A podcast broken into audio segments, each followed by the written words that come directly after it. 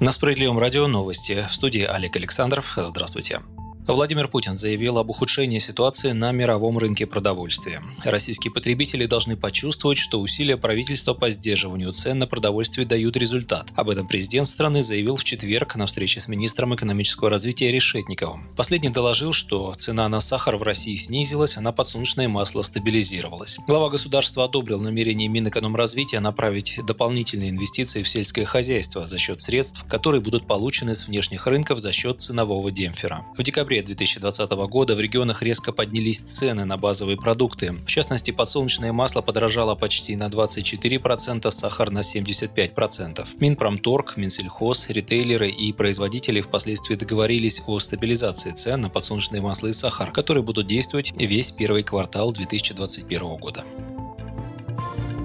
А накануне в счетной палате предложили ввести продовольственные карточки для малоимущих. Такой сертификат позволил бы семьям самостоятельно решать, какие именно продукты приобретать. Но в первую очередь речь идет о таких продуктах, как молоко, хлеб и мясо. При этом в Министерстве промышленности и торговли 2 февраля предложили ежемесячно перечислять нуждающимся деньги на продукты. В счетной палате предупреждают, что проблема бедности может лишь обостриться в 2021 году, поскольку меры поддержки, введенные на государственном уровне в связи с пандемией коронавируса, прекратят свое действие. Но даже этот комплекс мер не позволил стабилизировать уровень бедности. За 9 месяцев 2020 года число россиян с доходами ниже прожиточного минимума только увеличилось до 19 миллионов 600 тысяч человек, отмечает газета «Коммерсант». Ранее в Госдуме глава «Справедливой России» Сергей Миронов предложил Кабмину отказаться от медианного, то есть усредненного до 42% расчета прожиточного минимума и минимального размера оплаты труда. Политик, опираясь на доклады ученых Российской Академии Наук, предложил сделать минимальную пенсию в стране около 30 тысяч рублей, а зарплату поднять до 50-60 тысяч рублей.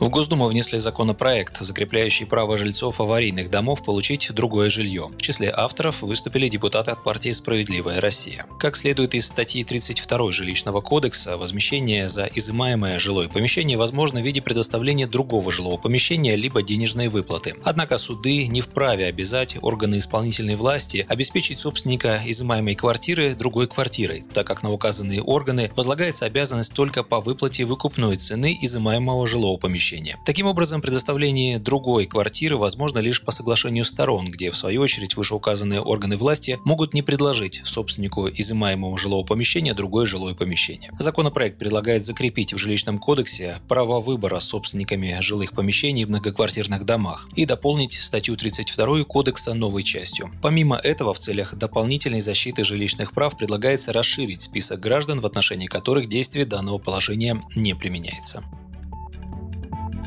Более 300 школ в России не готовы обеспечивать учеников начальных классов бесплатным горячим питанием. Об этом заявил замдиректора Департамента развития региональной инфраструктуры и конкурсных процедур Минпросвещения Андрей Родионов, сообщает ТАСС. В ходе заседания рабочей группы по парламентскому контролю за обеспечением бесплатным горячим питанием учеников начальной школы в государственных и муниципальных образовательных организациях Родионов уточнил, что по данным на 28 января детей не кормят в 343 школах. По словам чиновника, эти школы школы не вошли в расчет на получение госсубсидий в этом году. В марте прошлого года президент России Владимир Путин подписал закон о горячем питании школьников. Авторами законопроекта выступили спикеры Совета Федерации и Госдумы, а также лидеры всех парламентских фракций. Согласно документу, с 1 сентября 2020 года все ученики с 1 по 4 класс, независимо от достатка семьи, обеспечиваются бесплатным горячим завтраком или обедом.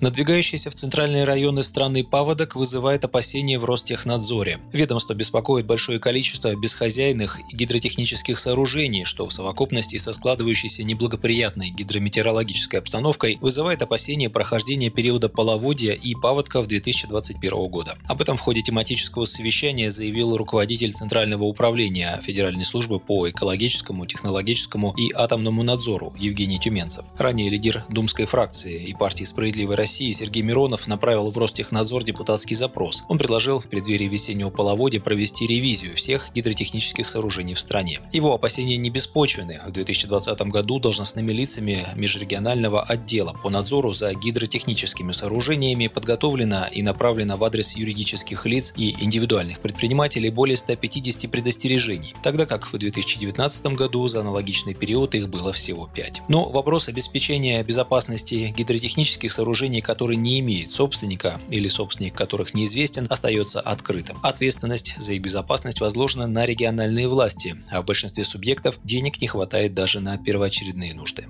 Вы слушали новости. Оставайтесь с нами, будьте в курсе событий.